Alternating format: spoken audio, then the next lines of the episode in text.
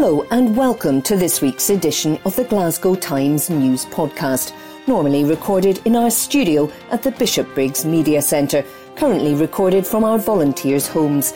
To keep in touch with us, use our social media platforms Facebook, Instagram, and Twitter, which are all at Cue and Review. That's C U E A N D R E V I E W. Or get in touch via information at cueandreview.com. That's information at C-U-E-A-N-D-R-E-V-I-E-W.com. Please like and share our podcast and give us any constructive feedback.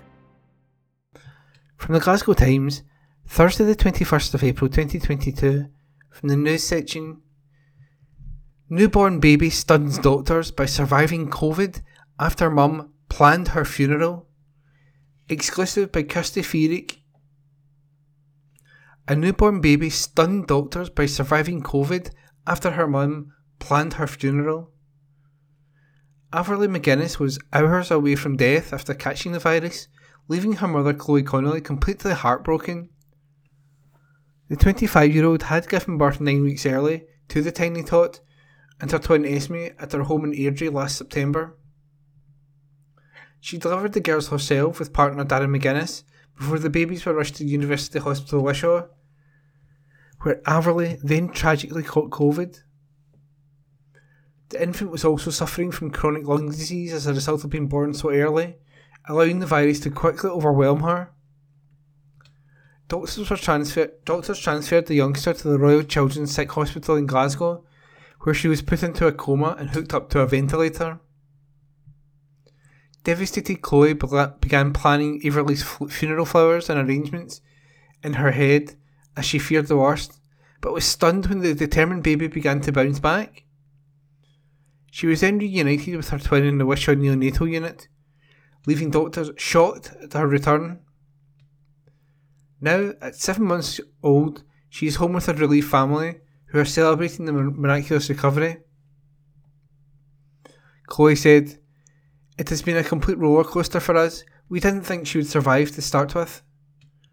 The doctors had told us we were looking at her hour by hour. They couldn't even say she had days left. They transferred her to the Royal Children's Hospital and had a neonatal surgeon in the ambulance in case anything went really wrong. We drove behind them, and I couldn't help but think how I was about to have to plan a funeral for her soon. I started to think about flowers and arrangements in my head. It was horrible. Thankfully, I didn't have to do that because after being put into a coma, and on a ventilator. She started to get better. We couldn't believe it. Everly had so many drips, but slowly doctors started taking them off her, and we realised she was getting much stronger. After two weeks, she was even able to leave the Royal. When she came back to the Wishaw neonatal unit, the staff were all shocked to see her. I don't know how she did it, she was so tiny and just had the strength to pull through. Inspiring Chloe delivered the twins herself without even paracetamol in her bedroom at 3am on September the 7th. The super mom of four had felt sudden pains and phoned an ambulance, with paramedics arriving 28 minutes later to find the babies already born. Vulnerable Everly then caught COVID one month later along with her mum, dad, and two siblings, Aileen McGuinness, one, and Ollie Ritchie, eight. But Luckily, not her twin Esme, despite them sharing a cot. Sadly, this meant her worried parents were unable to visit the twins as they were stuck in isolation themselves at home. When they finally could attend the hospital again, they were told on October 4th that the odds of Everly pulling through were extremely slim. But after spending 14 days at the Royal Children's Hospital and then returning to the Wishaw neonatal unit, the twins are both discharged on November the 12th. Chloe said she's only now beginning to process the ordeal, now she has all her family at home, and hopes Everly and Esme will outgrow their chronic lung disease. She said, I was feeling rubbish, and overnight I started to get really bad pains. It all happened so fast. We were on the phone to paramedics for 28 minutes, and by the time they arrived, the twins were born. I had them in the bedroom because I couldn't even make it to the toilet. I just bent down and grabbed them myself. Everly was born first, and six minutes later, so was Esme. I never, I never even had paracetamol. The month later, Arthurly got COVID, and we had to deal with all that. None of it really hit me until recently. I feel like a different person now compared to then. It's just been a lot, but the NHS have been so great. The doctors and nurses have all been so brilliant. Everyone we came across has been so supportive and really helpful. And that article was an exclusive by Kirsty Feerick.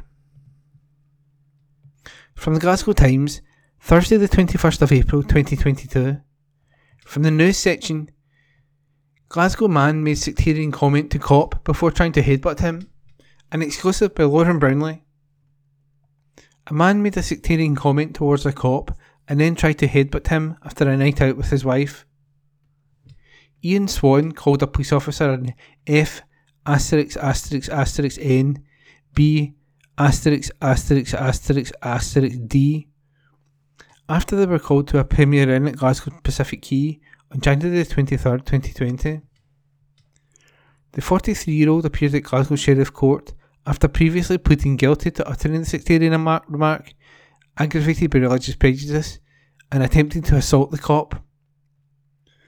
Prosecutor Fiscal, Fiscal Deputy Rory Allison said, Police attended shortly prior to midnight on a separate matter and found the accused. He, he appeared to be highly intoxicated. When officers began speaking with him, he was immediately hostile, shouting and swearing at both officers. He was arrested, to which he responded, You're an F, uh, asterisk, asterisk, asterisk, asterisk, N, B, asterisk, asterisk, asterisk, asterisk, asterisk, D. As he was being placed in the rear of the police vehicle, the accused threw his head towards the officer in an attempt to headbutt him, but he was not successful. He was not formally cautioned and charged due to his, due to his intoxicated state. Swan's lawyer said his client had attended a night out with his wife and was staying at the hotel. He said, Alcohol was consumed by both parties. He understands that's no excuse for his conduct. He accepts the way he reacted and he pleaded guilty at the very earliest opportunity. He tells me how he has little recollection of the incident. He's appalled by his own behaviour. This conduct, conduct is out of character. It seems to be much, very much a one off. He's disgusted himself. He can't understand why he behaves in that way, but he does apologise for his conduct. Withstanding the lack of any record, I would invite you to deal with this by a financial penalty. He is in full time employment.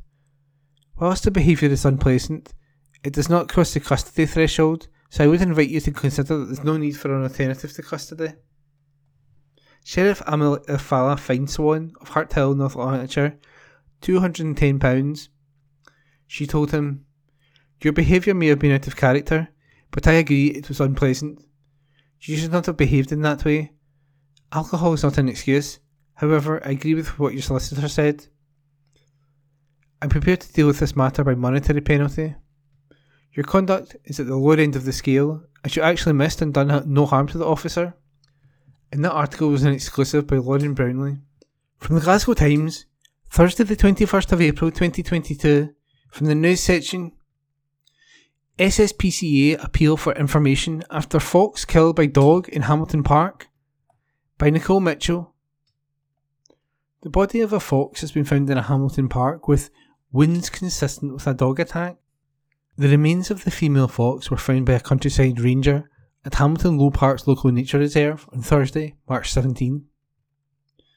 The Scottish SPCA is now appealing for information about the animal's horrible death after a post mortem revealed the fox died as a result of internal damage caused by dog bite wounds. An undercover inspector from the Scottish SPCA Special Investigation Unit said this discovery is suspicious and very concerning. The fox's body was taken for a post mortem, which determined that she was killed as a result of internal damage caused by dog bite wounds. This is a horrible way for the fox to die, and she would have suffered considerable fear and pain in her last moments. We are appealing for information from the public about whoever may be responsible. It is illegal to hunt and kill a fox with a dog, and if anyone witnesses this being allowed to happen, they should report it.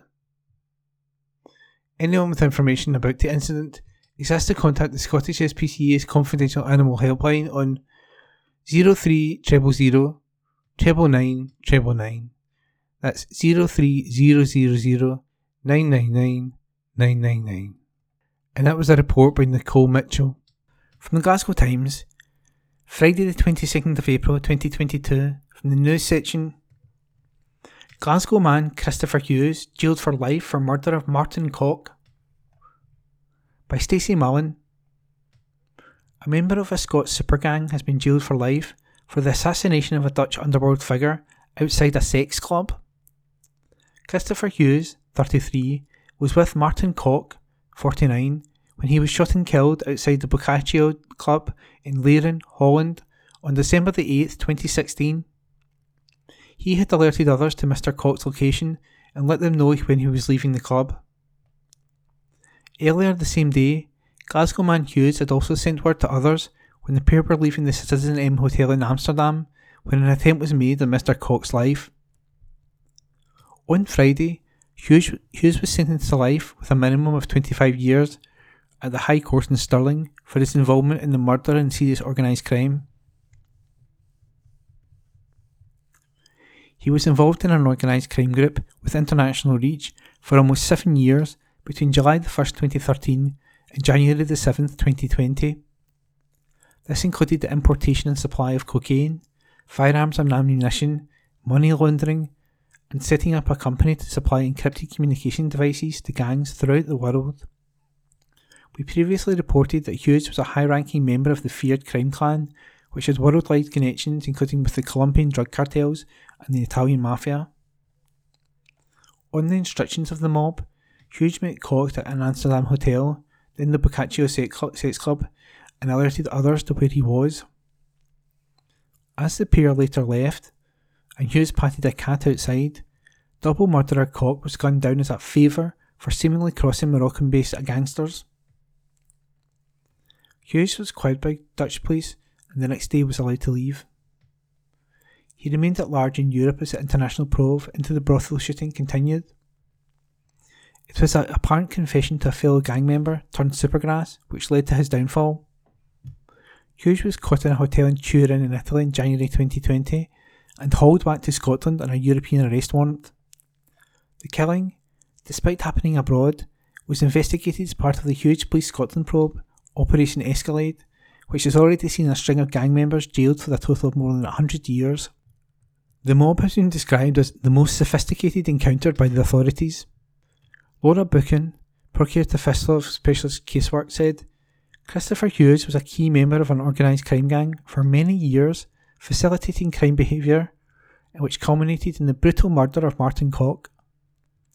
The conviction of Hughes was a truly collaborative and international effort and COPFS worked closely with colleagues in both Scotland and Holland to ensure Hughes answered for his actions.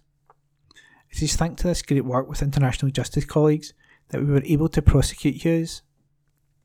In particular, Police Scotland carried out exceptional work on what was a complex and lengthy investigation. Organised crime does great harm to communities in Scotland and beyond, and we will continue to work with partners in the Serious Organised Crime Task Force to tackle these groups. Previously, Police Scotland's Detective Chief Superintendent Stuart Houston, head of Organised Crime Unit, said, It has been well documented that Hughes is a dangerous individual with a long association with organised crime in Scotland and beyond. He has wreaked havoc in our communities by trading illegal drugs to our communities and being involved in the importation of firearms, which undoubtedly would have been used to harm or kill others. And that article was by Stacey Mullen. From the Glasgow Times, Friday, the 22nd of April 2022, from the news section. Glasgow residents complain of students holding wild parties with live bands at 4am. By Drew Sandilands, local democracy reporter. Students holding wild parties, which have included live bands at 4am and a skateboarding competition, are creating hell for their West End neighbours. Fed up residents told Glasgow's licensing committee how they had resorted to calling the police following parties at 53 Curzon Street. The landlord, Sanjeev Kohli, was warned over his future management of the property, but his house in multiple occupation, occupation HMO licence was extended for another three years, and neighbours admitted the problems are difficult for Kohli Properties to deal with. Four representations were sent to the council raising issues with the six person Cairnsland Street property. Gary Forsyth, a member of Cairnsland Street Neighbours Association, told the committee how there are street-wide problems with antisocial behaviour, but issues at number 53 have been going back many years. We have had instances such as a live band at 4am on Tuesday mornings. We had a skateboard ollie competition which cracked our fireplace off the wall. But most recently, we've had those parties that I mentioned in 2020 and 2021. It seems to be just a sheer amount of people, and there just doesn't seem to be any respect for any neighbours, and that's really our main issue. Mr. Forsyth continued, This isn't just an issue with Kohli properties in the slightest. We are surrounded. We've had something like 20 to 30 major antisocial instances in the last year in Cairnsland Street. It seems to be they had a two year break, and now they came back and it's been like opening a zoo. It's been absolutely wild. The Cairnsland Street home, which isn't being let out currently while water ingress issues are fixed, is managed by Kohli Properties. Ed O'Brien, representing the firm, said, It was clearly the party from hell for the neighbours. It really was a terrible party, with bongo drums playing outside at that time of the morning. There is no excuse for it. The tenants were warned about it. We have a strict antisocial behaviour policy. All tenants, before they get the keys, are made aware of it. A representative from Kohli Properties has attended a meeting of the Neighbours Association to discuss the concerns. Mr. Forsyth welcomed this and said, we're not trying to stop an HMO or put people out of business. We're just trying to have some kind of cooperation with landlords, agents, and tenants to basically try and avoid these issues. However, he added, it's very hard for any of us to give assurances that things won't happen again. We've had assurances for different properties in this area for five or ten years. What we find is they move in, they're having a moving in party, a month before they move out, they have a moving out party. There's nothing any of us do, can do to stop those. He believes the induction process is key and wants tenants to be made aware that they are living among families. Would you do this behaviour in your own home? he added. Would you do this in the same street your mum and dad live in? Mr. Forsyth said there was recently a riotous party in the street where 40 to 50 people turned up. The issue a lot of the time you have is somebody has a small party and then the phones are ringing, the texts are going, they lost control of the party. Sometimes it's not the tenant's direct fault, it's certainly not the fault of Kohli Properties.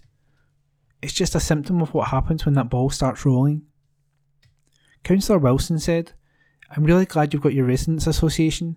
I think that's fantastic. I always think they work really well when people can iron out problems there. Mr. O'Brien said Kohli Properties was reinforcing its antisocial behaviour policy and considering reducing the number of tenants in the flat. We are being proactive and it has been very good to make contact with the local neighbourhood association. He added, This particular flat has been a great concern to the Kohli Property Company. We know it's going to be lit out. It's got to be a sensitive lit. There's a history of problems here. We have been approached by a group of Chinese students, and our experience with Chinese students is that they are very quiet. I don't know what stage that is at. Mr. O'Brien said the previous tenants had been beyond the pale. The parents were very contrite, not necessarily so all the tenants were that, were that contrite. They felt victimised. In future, the company would start eviction proceedings, Mr. O'Brien said, but added, You cannot just throw them out overnight. There is a due legal process that has to be followed. And that article was by Drew Sandilands. This article is from the Glasgow Times, date 22nd April 2022, from the opinion section. Cringeworthy corporate jargon heard in call centres by Adam Miller. I'm not sure if I've mentioned it before, but I spent a few years working in call centres. By not sure if I've mentioned it before, I mean have relentlessly relived those years in tweets, columns, podcasts, and any other platform I can find in an exhausting and ultimately fruitless attempt to exorcise my customer service demons. In that spirit, welcome to 850 words of me talking about life in call centres. Having endured that world as both a phone monkey and trainer, I've experienced every emotion it's possible to feel in that environment from despondent to very despondent. That's not the picture painted by the operators of these establishments, the lobbies of which are filled with images of smiling headset sporters underneath meaningless slogans like turning talent into progress uh, and unbeaten at exporting solutions. Of course, they would prefer former employees not to socialise information in this manner. If you're wondering what socialise information means, allow me to congratulate you on never having worked in a call centre. It's one of a numerous cringe-worthy pieces of corporate jargon I heard in those buildings. Possibly with an eye to one day writing a cathartic newspaper column about it, I kept a note of the most excruciating examples. Sometimes you would be going about your day, blissfully forgetting the bleakness of your surroundings, only to be brought crashing down to earth by a sentence like this arriving in your inbox. John believes in building consistent and repeatable operational performance from a platform of highly engaged employees as well as utilising the energy and enthusiasm of his people to challenge convention and secure market leading outcomes. All I've changed is the name. I received that email about seven years ago and it still haunts me. Someone sat down at a computer, typed out those words, and attached their own name to that email, presumably without shame. During one of my stints as a trainer, a friend and I took part in weekly calls with the client, who was particularly fluent in business speak nonsense. After a few weeks, we started inserting our own meaningless terms into the conversation. At no point did the client ever question our suggestion that sometimes you need to put your umbrella up before it starts raining, express reluctance at our plan to take this for a walk across 110% Street, or raise eyebrows at our warning not to go shaking the lifeguard's podium. no matter what industry you're in, if you've ever experienced office life, you will at some point have encountered business speak. You will almost certainly be familiar with big hitters like going forward or if you've got the bandwidth. But if you've recently been promoted and intend to earn the contempt of your employees, you might need a refresher. The following are all terms that were genuinely said in front of me with a straight face on at least one occasion. Socialise information. Uh, tell people, basically. During my time as a customer service agent for an energy company, we were informed of an impending price change, the details of which were to be embargoed until the following morning. Our managing director, a man who mistakenly believed polo neck jumpers conveyed class and authority, warned us that anyone caught socialising this information before tomorrow morning will be disciplined. He meant don't tell anyone, but that would be too much like plain English for the man with a comfy neck. Only one person was disciplined for breaching that embargo. Given the fact that he made a paper aeroplane out of the internal memo, threw it out of the window, only to see it land on the managing director's shiny head, he couldn't really have had too many complaints. Cascade. Who's got the time to say, tell the people below you. When you're a call centre manager wanting to socialise that information, you can't be wasting time on a five word sentence. No, your order will simply be cascade that. As well as being socialised or cascaded, information can be relayed through tying in or dialoguing, as long as it's confined to a four wall convo lift the bonnet. in which we take a deep dive and to discover whether we have secured enough quick wins to ensure adequate buy in. One day, the people who perpetrated these attacks upon the English language will be held accountable for their crimes. Live the values. Call centres are big on living the values. In theory, this means delivering a professional, efficient service for customer and client alike. In practice, this means being told to smile more while being paid £8.50 an hour to receive abuse through a headset while having your toilet breaks monitored. Action. A classic of the genre. Cult filmmaker John Waters once said, If you go home with someone and they don't have books, don't F them.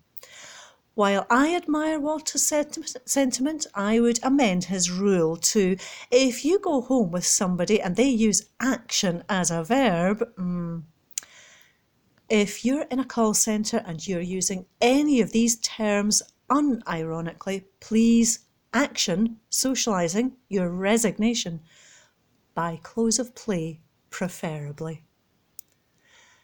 That article was by Adam Miller. Glasgow Times News on Monday, the 25th of April. Autonomous bus to take to the roads. An article written by Tom Torrance. Scotland's newest bus will be driving itself as it becomes the UK's first full size autonomous vehicle of its kind to take to the roads. Stagecoach will be carrying out on road testing of its self driving bus from today in preparation of passengers stepping aboard later this summer. Sam Greer, regional director of the company in Scotland, hailed it as a hugely exciting project. This is a major step forward in our journey to fully launch the UK's first full size autonomous bus service and will provide easy access to a brand new bus route in the heart of Scotland, he said. The CAV Forth pilot will see five single deck autonomous buses operating over the Forth Road Bridge between Ferrytoll Park and Ride in Fife and the Edinburgh Park train and tram interchange. The buses are stuffed full of sensors which enable them to run on pre selected roads without the safety driver having to intervene or take control. When operational to passengers, the buses will provide a service capable of carrying up to 36 passengers 14 miles across the bridge, with a capacity of 10,000 passengers a week.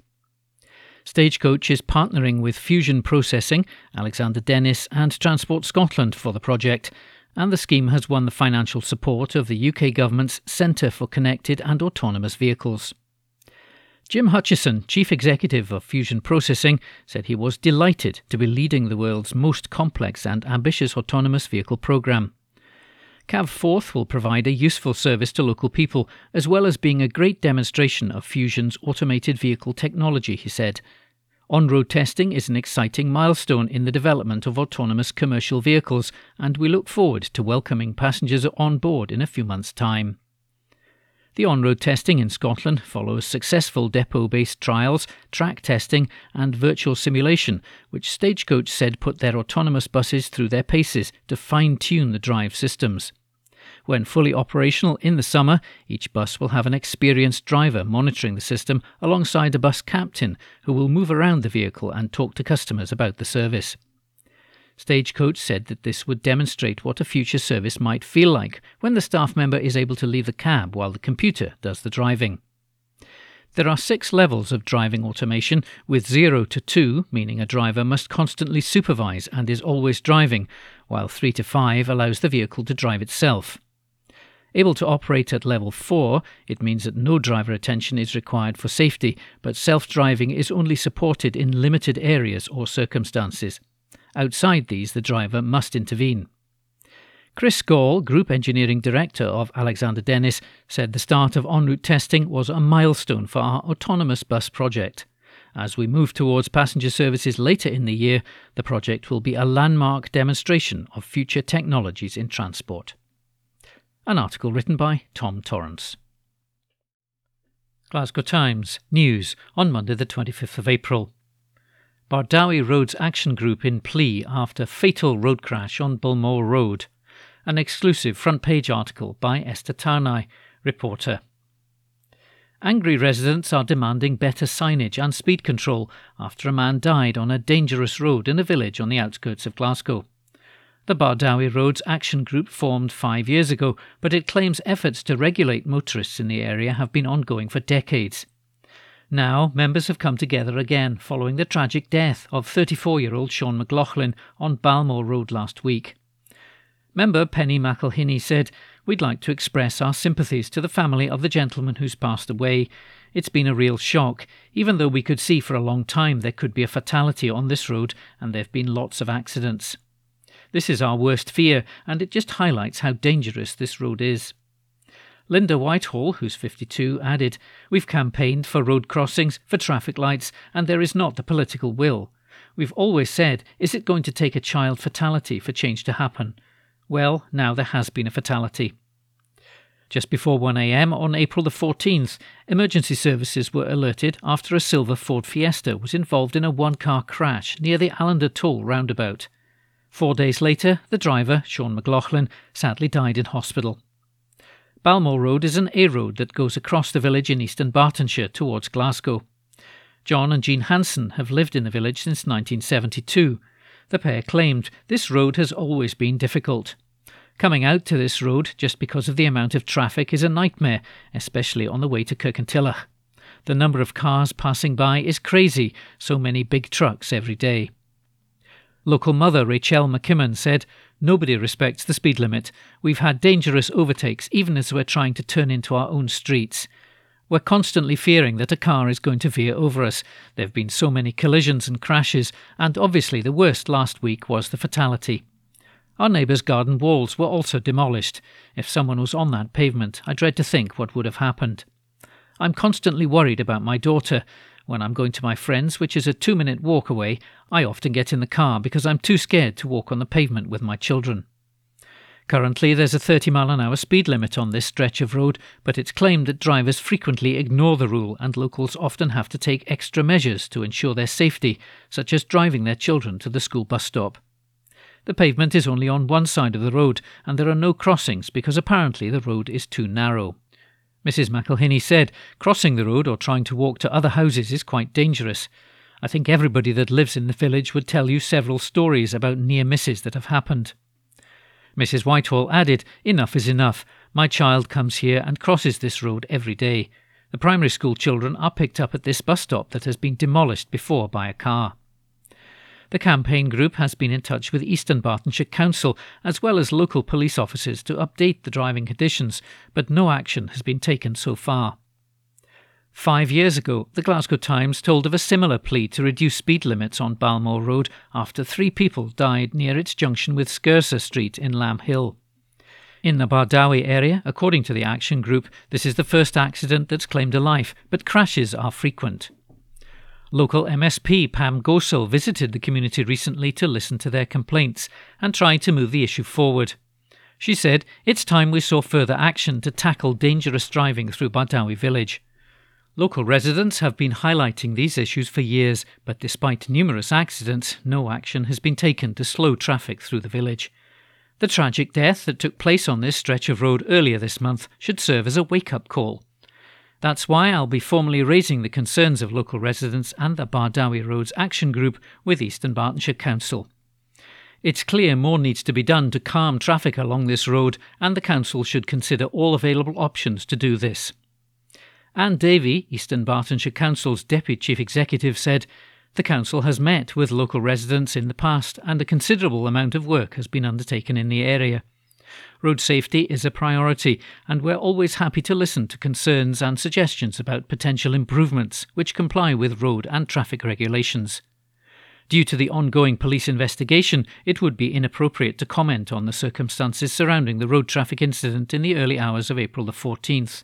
We'll continue to liaise with Police Scotland during its investigation. Sergeant Adnan Alam of the Glasgow Road Policing Unit said, our thoughts are with Sean's family and friends at this difficult time.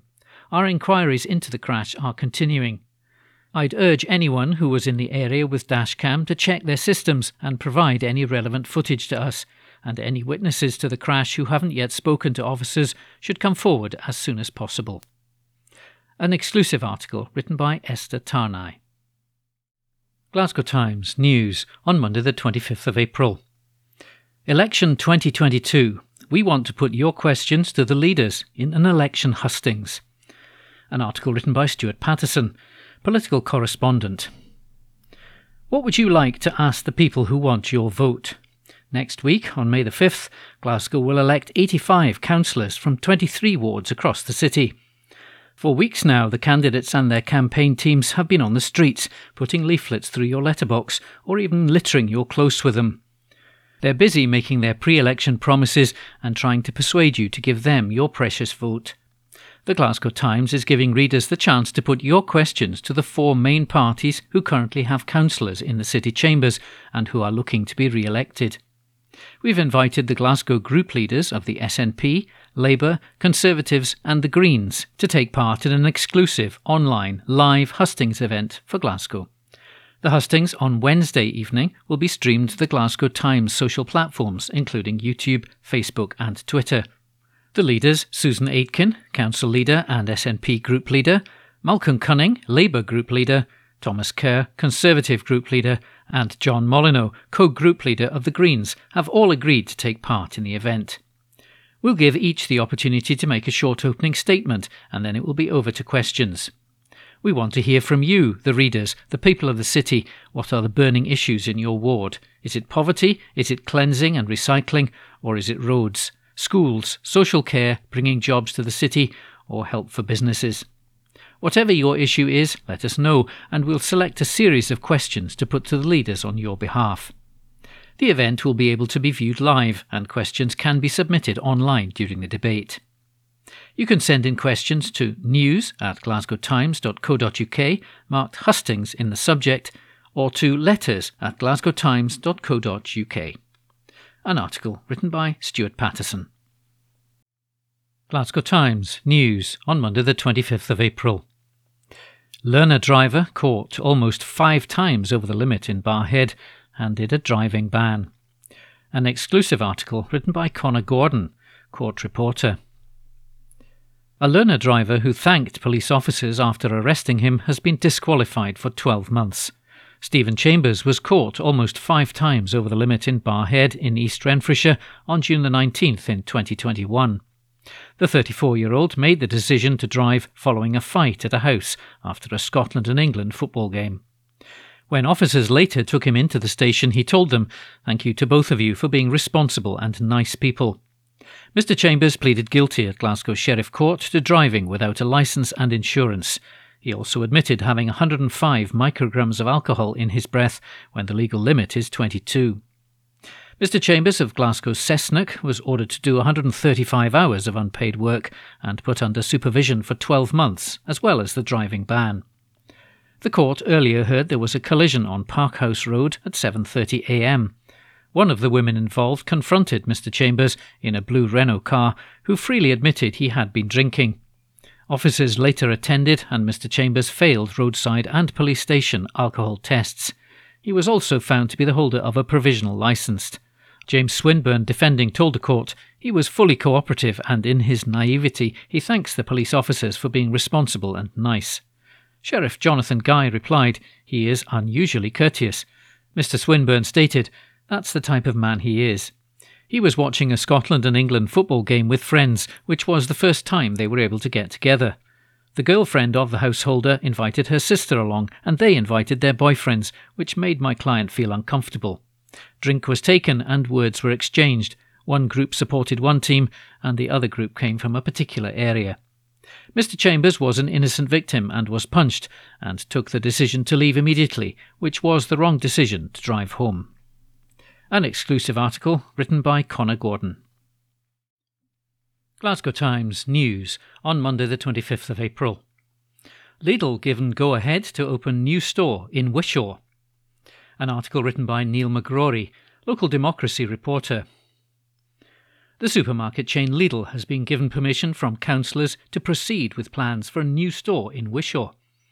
The company had applied for approval for a new store with a total floor space of almost 2,000 square metres, along with parking spaces, two electric vehicle charging stations, and bicycle storage, with access coming via a new roundabout. North Lanarkshire Council's Planning Department had recommended granting the application subject to various conditions, as although contrary to zoning designations in the local plan, it was considered to be an acceptable alternative use of the site. The Council received a total of three objections in relation to these plans, but all arrived out with the statutory timescale and were dismissed. It was, however, noted that a number of revisions had been made to the original proposals in line with recommendations made in a transportation assessment, and these changes also happened to cover many points raised in the objections. It was therefore deemed that the plans contained no unacceptable impacts for road and pedestrian safety. This new store will replace Lidl's existing town centre location. The plans will also see new jobs created in addition to the current employees. The move is not expected to have any adverse effects on the Council's future plans for Wishaw Town Centre. Should any other retailer wish to take over the former town centre Lidl, planning permission would not be required. An article written by Neil McGrory. Glasgow Times News on Monday, the 25th of April. Man fined £800 after pet's ordeal. An article written by Rebecca Newlands. A Paisley man has been fined £800 for failing to look after his dog, which was suffering from sepsis. The Scottish SPCA carried out an inspection at Spencer Drive, where John Stokesley lived with his two year old Rottweiler cross German Shepherd, Ziva. Ziva was suffering from injuries to her legs and ears, and these became infected with sepsis after Mr. Stokesley failed to provide her with medical attention. Due to the severity of the infection, the decision was made to have Ziva put down. Scottish SPCA Inspector Gillian Dick said, We were contacted by a veterinary practice after Mr. Stokesley presented the dog there for treatment on November the 15th in 2019. He stated that another dog in the property had attacked Ziva on November the 11th of that year. The owner informed the practice that Ziva had a few wounds, which she had been bathing and treating at home, but that she had stopped eating. Ziva was carried into the practice as she was unable to walk. The vet had to examine Ziva while she lay on the floor, as the dog was so weak she could not even lift her head. Ziva was extremely dehydrated and also appeared to be in shock. She had many wounds, but the most significant was on her right hind leg. The inspectors found Ziva's wounds to be so bad that the bone was exposed. She was also suffering from multiple organ failure due to septic shock. Gillian added the wound was necrotic and so deep that the bone was exposed. She also had a deep, pus filled wound behind her right ear. The vet advised that Ziva was in septic shock and she was suffering from multi organ failure. Her back leg was so badly infected that it would need to be amputated, but because Ziva was so weak she would not survive the anaesthetic, and sadly the decision had to be made to euthanize her. Mr. Stokesley, who's 53, also worked as a dog walker, pleaded guilty to causing unnecessary suffering at Paisley Sheriff Court on March the 10th. Gillian added, Mr. Stokesley failed to take appropriate action and respond to the urgency of this dog's condition, which ultimately led to her suffering from excruciating and debilitating injuries, which became so severe that the only option was euthanasia to end her suffering. Mr. Stokesley stated he was bathing the wound and attempting to treat Ziva at home, showing he was more than aware of the injury sustained by the dog and that she needed treatment. He's employed as a dog walker and has responsibility for animals in his care on a daily basis, which makes this incident even more concerning.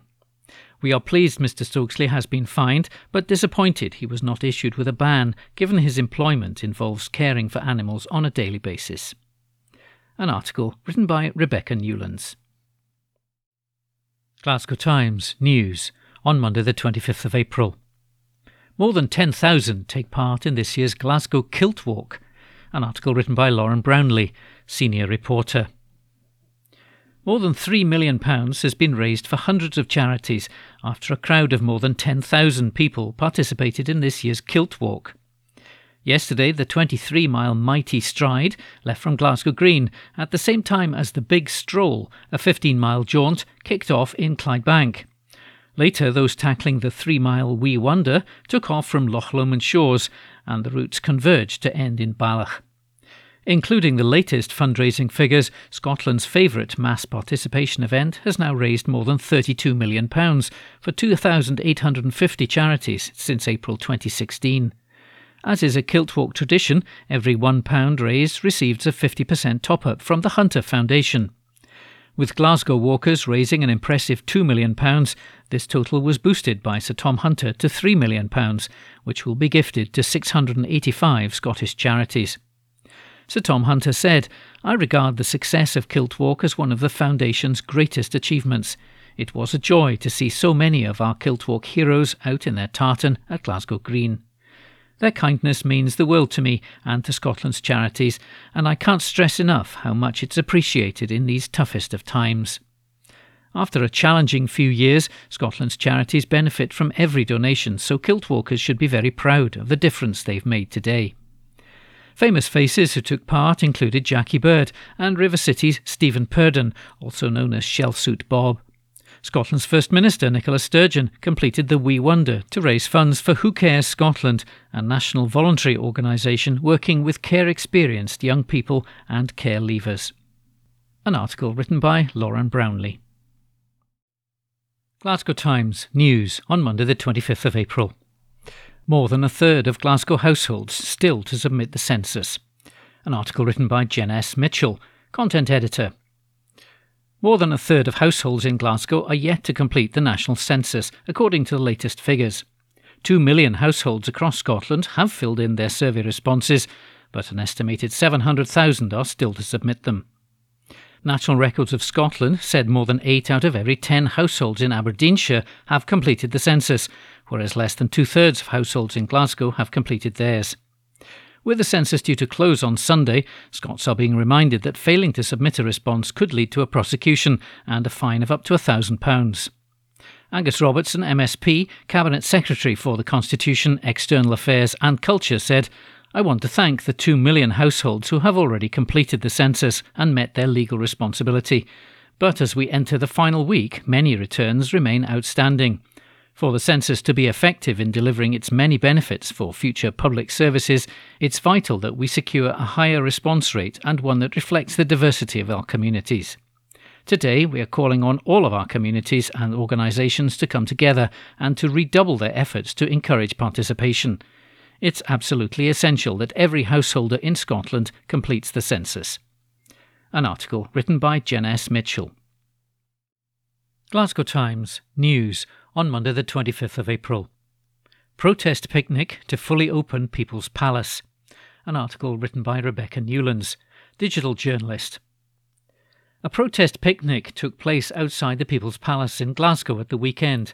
Men, women, and children pitched up on the grass outside the iconic museum on Saturday to eat, drink, and demonstrate their need for the venue to be opened fully. The People's Palace opened in February this year, but was met with criticism from campaign groups who want to see a full reopening of the Winter Gardens.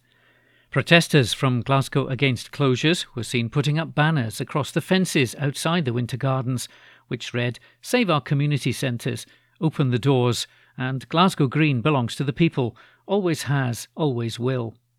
Young people were holding placards saying, Winter Gardens, you are my sunshine, while others accused Glasgow City Council of not maintaining the gardens. They were joined by musicians Gavin Peterson and Colonel Mustard, who performed live. It's claimed there's been discrimination towards the People's Palace following a multi million pound spend on the Burrell Collection's refurbishment. Elspeth King, chair of the Friends of the People's Palace campaign group, previously said, I'm happy to see it reopened, but I'm sad to see the state of the winter gardens. The discrimination against the People's Palace goes as far back as we can remember, and against Glasgow Green as well. An article written by Rebecca Newlands. Glasgow Times News on Monday, the 25th of April. Three sisters celebrate one century of experience working in the NHS. An article written by Sara Paccheroni, multimedia journalist. Three sisters who have dedicated their careers to the NHS have celebrated their combined 100 years service this year. NHS Greater Glasgow and Clyde senior charge nurse Arlene Watson and anaesthetic nurse Ros Kerr, alongside Jean Watson, who works at NHS Lanarkshire, have clocked up an average of 30 years of nursing each and are still going strong on the front line. Longest serving sister and trailblazing nurse in the family, Ros Kerr, who's 58, officially retired three years ago she came back into the service to support her siblings and pass on her knowledge to new staff, working two days per week to help look after patients in surgery. Ros, who lives in Hamilton, currently works between the Queen Elizabeth University Hospital and Wishaw General. She said, Clearly, nursing runs in our blood somewhere. For me, it was an easy decision to come back part time to use all the skills I've learned over the years, particularly now during the pandemic. Growing up in Bothwell, Ros trained as a nurse in 1981 and was followed 10 years later by youngest sister Arlene, who's 48. Arlene said, I remember when Ros would be studying and I'd read her nursing books when I was around 8 or 9 and I knew I wanted to be a nurse. I didn't know I'd end up in theatre, but I fell in love with the speciality. Working as a trauma nurse at the Queen Elizabeth University Hospital, Arlene can see anything from someone with a broken finger right through to a major car crash patient flown in by helicopter. She added, Despite the challenges, I love the job, and I always say that to students. While the job is hard, it gives me huge satisfaction, and that's why we do it. Our job is practical. You see people get fixed. Eldest sister, Jean Watson, who's 62, joined the healthcare service in 1993 working first as a domestic before moving into nursing in 2004, where she now works as a healthcare clinical assistant in an elderly care ward in Motherwell. Reflecting on nursing and its role in the pandemic, Jean said, It's been an extremely difficult time over the pandemic for patients and staff. In an elderly ward, it can be very frightening for patients. We've had to become their family in place of their loved ones. Throughout, we look after our patients with dignity and understanding. I still love the job. It's always a pleasure to help someone in this way. Throughout their long and shared career paths, they've seen many changes in the health service, but the underlying principles have always remained the same putting the patient first in all elements of their care. Arlene, who lives in Callander with her husband and two children, said, Nursing has changed drastically. Treatments, techniques, and new technology mean you're always learning new skills, but the basics have always been the same. Every patient should be treated like a member of the family. This is hugely important and focuses you to be able to deliver the best standard of care. Ros added, You put yourselves in the shoes of the patient. How would you want to be treated? If you think about that, then you'll deliver quality care. Nurses are the patient's advocates. We help make sure every element of care, as it gets pulled together, is the best that it can be for that person. On working through the pandemic, each sister pointed to having kindred spirits in one another to confide in and support throughout. Ros summed up, We understand each other's jobs incredibly well, which has been an amazing mini support network throughout our careers, and particularly through the pandemic. While we were unable to see each other at home during the height of the pandemic, I was able to work alongside my sister Arlene so we could keep in touch and make sure we were all okay. Grandmother to two children, Jean, who still lives in Bothwell, added, We're always talking shop, in work and out of work. We always have banter about the job, but we love it. It's been really important for us over the past few years, especially, but also throughout our whole careers. For the sisters, retirement might be nearing. However, their love for the job and desire to pass on knowledge and support to colleagues and patients during the pandemic means they won't be going anywhere anytime soon. An article written by Sarah Pacciaroni. Evening Times, April 25. Lifestyle. Much loved Bridgeton Minister kept it cheery to help Glasgow community through troubled times. Report by Anne Fotheringham. Pioneering Glasgow minister Bill Shackleton was responsible for navigating a Bridgeton youth centre through troubled waters and played a huge part in saving a much loved city church. The Church of Scotland Reverend was born in the city to Govan parents in 1927 his father served an infantry unit in the First World War. After completing a printing apprenticeship, Bill studied history and theology at Edinburgh University and in 1955 joined the Iona community where he met his wife Margaret. The couple have three children and six grandchildren. He came back to Glasgow to become Assistant Minister at St Francis in the East in Bridgeton and became involved in the youth club. Keenly aware of the challenges facing young people and their families in the area, he became a much loved and respected community figure. The church newsletters tribute to him follow his death, aged 94, in January, and notes In 1967, he introduced us to the free will offering, which really saved us financially. He was greatly involved in the community and in Church House, which he worked with tirelessly and kept it going through all sorts of troubled waters. In 1983, Bill moved to Wellpark West Church in Greenock and became chaplain to Greenock Prison. He remained closely connected to Bridgeton. Bill founded several regional circles for men. Its roots lay in the First World War including one in Bridgeton, which still meets today. Bill was a member of both Bridgeton's Business Club and its Burns Club, where he was a hilarious and respected speaker. He also wrote articles for magazines, letters to newspapers, and books, including Keeping It Cheery, inspired by the instruction given to him on his first Sunday at St. Francis in the East. Keep it cheery, Bill, Keep it cheery. Report by Anne Fotheringham. Evening Times, April 25. Opinion.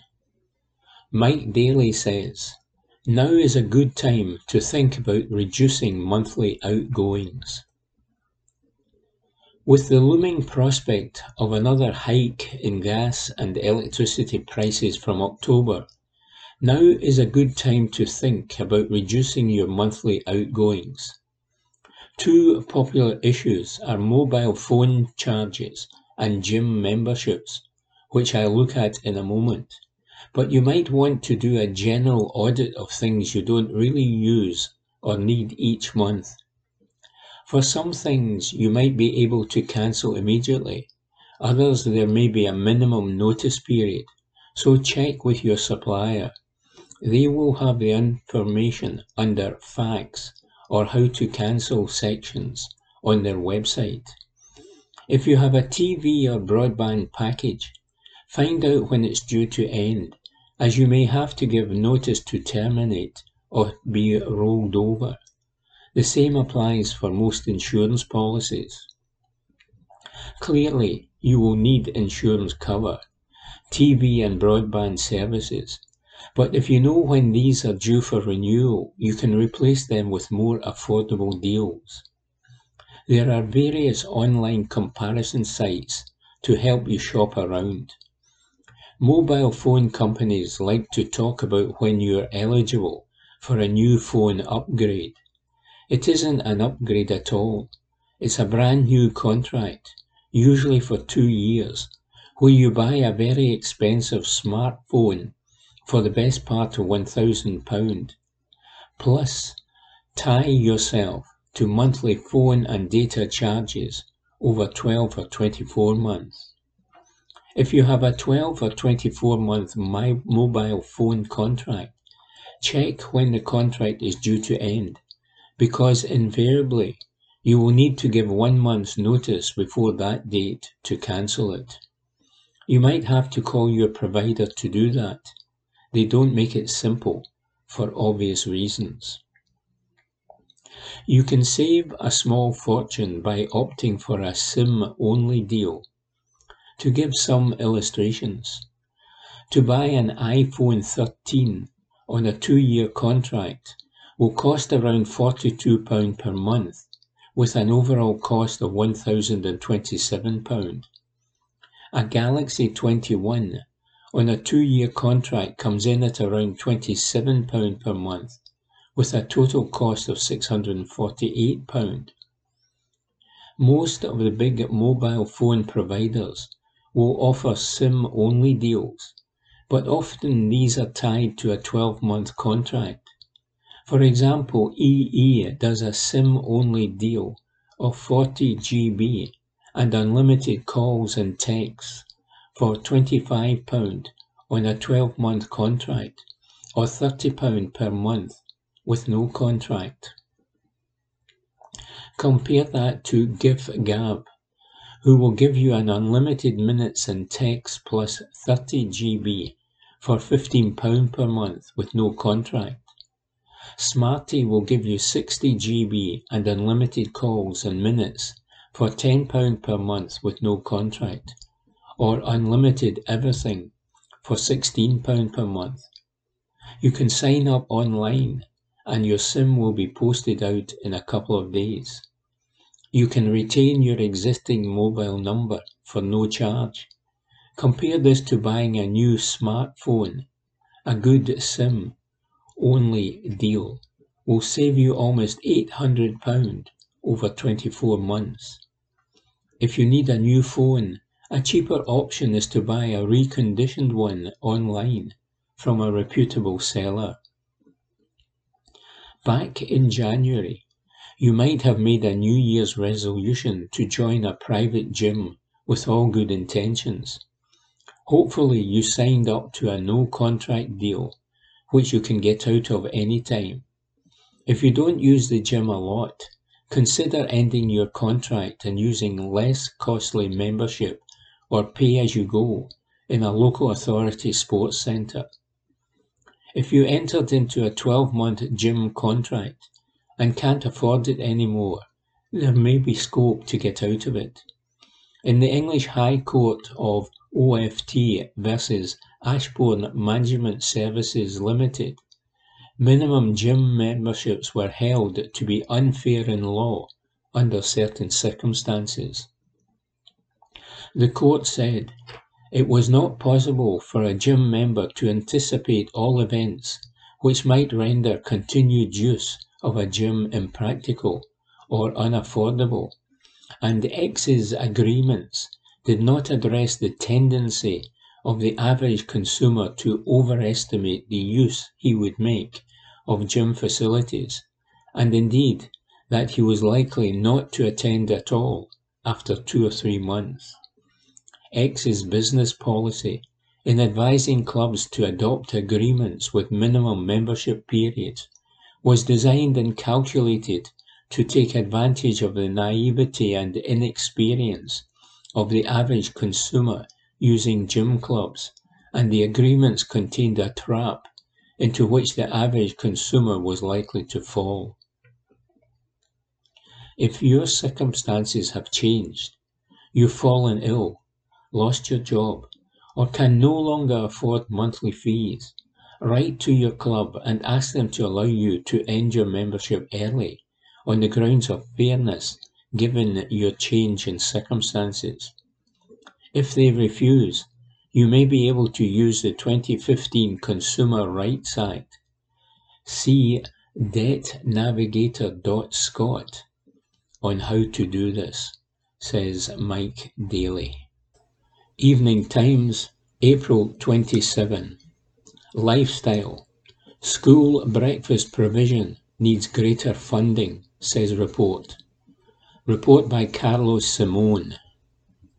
A report has urged the government to put an extra £75 million into school breakfast provision, as many vulnerable children are missing out. Education charity Magic Breakfast said its research exposed a patchwork of provision, leading some children starting class too hungry to learn.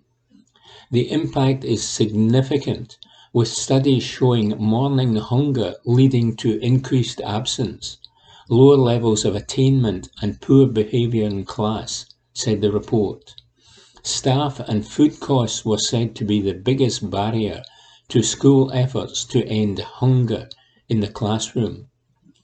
Magic Breakfast called for an urgent £75 million funding boost for school breakfasts in England and similar investments from the Scottish Government to level up education and reach those children and young people at risk of hunger. Ruth Perry, head of school at Newall Green Primary School in Wythenshawe, Manchester, said, there is a cost of living crisis affecting parents, and if we didn't have a magic breakfast in the morning, some children would be starting class hungry. Instead, pupils begin the day with a free, healthy breakfast and are better prepared to learn. My staff and I have seen the difference it can make. Wales is the only UK nation with centrally funded free breakfast provision, said the report.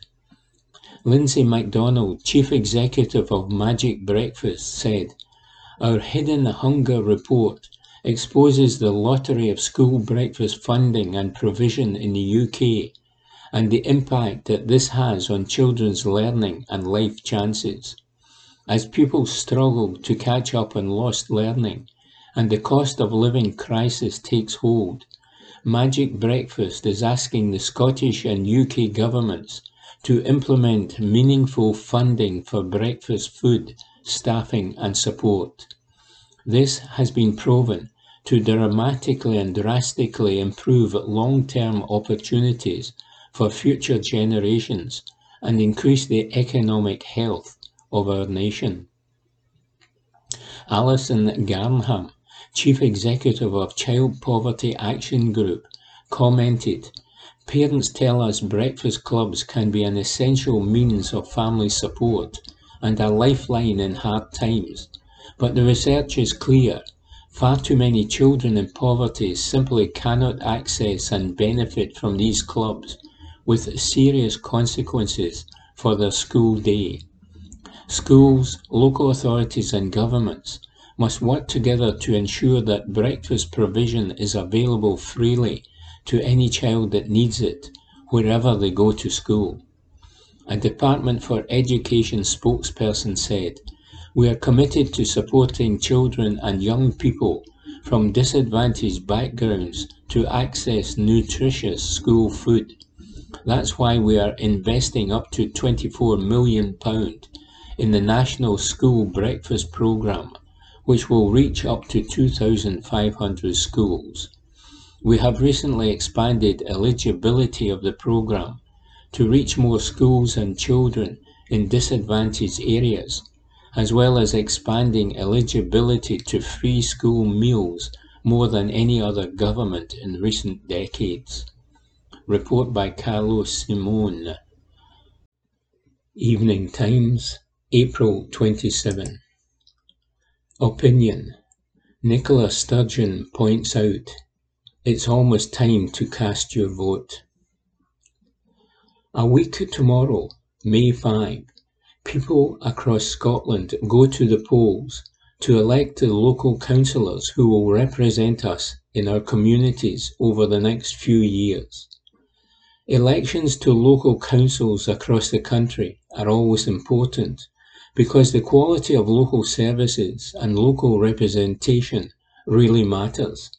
This election is no different. The councillors and council administrations returned next week will have a big impact on our everyday lives. But if all local elections matter, and they do, it can be argued that this one is particularly crucial due to the backdrop against what is happening. People are currently living through a brutal cost of living crisis. The severity of this crisis is unlike anything most of us have known in our lifetimes, with fuel and energy bills through the roof and food prices rocketing. Many people need support with basic everyday essentials and many more will be feeling an impact on day-to-day living. That means politicians at all levels of government need to step up. In my view, we need a pandemic level response to this crisis. Political will and determination is essential to respond effectively to the challenges people are facing. I am determined that the Scottish Government will play its full part. With the SNP in government, people in Scotland already get prescriptions, university tuition, and eye tests free of charge. Scots also pay, on average, lower council tax bills than people south of the border. These policies matter at any time but at a time like this, the value of them becomes all the more obvious. The SNP manifesto for this election commits us to building on this and doing even more to help. We have already doubled the Scottish Child Payment and will increase it again later this year. We are increasing benefits and protecting investment in the Scottish Welfare Fund and discretionary housing payments. SNP councillors will also prioritise the expansion of free early years education to all one and two year olds, starting with children from low income households. They will also build a system of wraparound childcare, providing year round, before and after school care, which will be free for those on the lowest incomes. Our manifesto outlines plans to build a fair, green, and resilient recovery from COVID in every community in Scotland.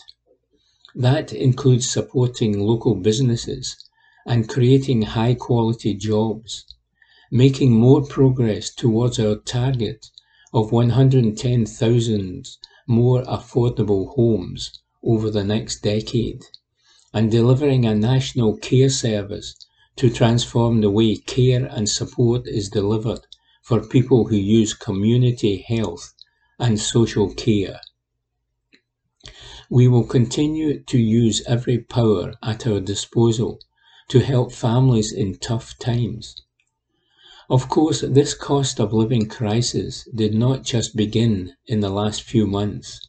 It is the result of catastrophic Westminster policy decisions over many years. From the moment they took power, the Tories have chipped away at living standards and family incomes. A toxic combination of cuts, regressive tax hikes, rising energy bills, and the impact of Brexit has left many families hundreds or thousands of pounds worse off.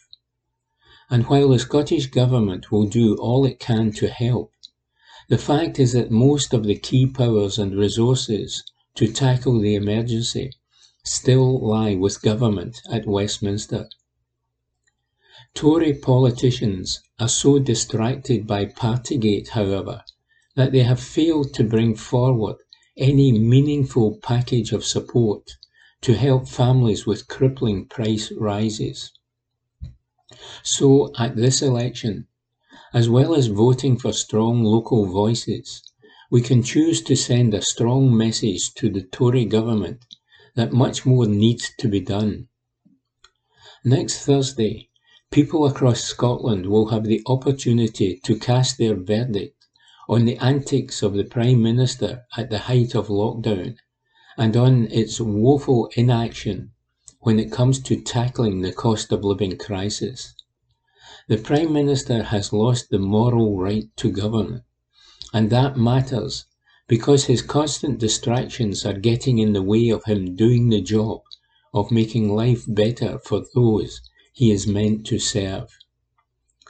Time may well be running out for Boris Johnson, but the problems of Westminster government are about more than just one politician. The Westminster system is broken. It is mired in scandal and sleaze, and those in the UK government are showing contempt for Parliament, democracy, and the country. In these serious times, people, families, and communities across Scotland need and expect serious leadership to steer Scotland through the cost of living crisis and onto a better future. There is a clear choice facing the people of Scotland on May 5 it is SNP action and leadership, or Tory inaction, self-interest, complacency and sleaze. We can all use our voices to demand that this deeply out of touch Tory government at Westminster takes real action now on the cost of living crisis. This election is Scotland's opportunity to demand real support for families and communities here in Glasgow and right across the country, says Nicola Sturgeon. And that was this week's Glasgow Times News podcast, normally recorded in our studio at the Bishopbriggs Media Centre, currently recorded from our volunteers' homes with the publisher's kind permission. Thanks for listening.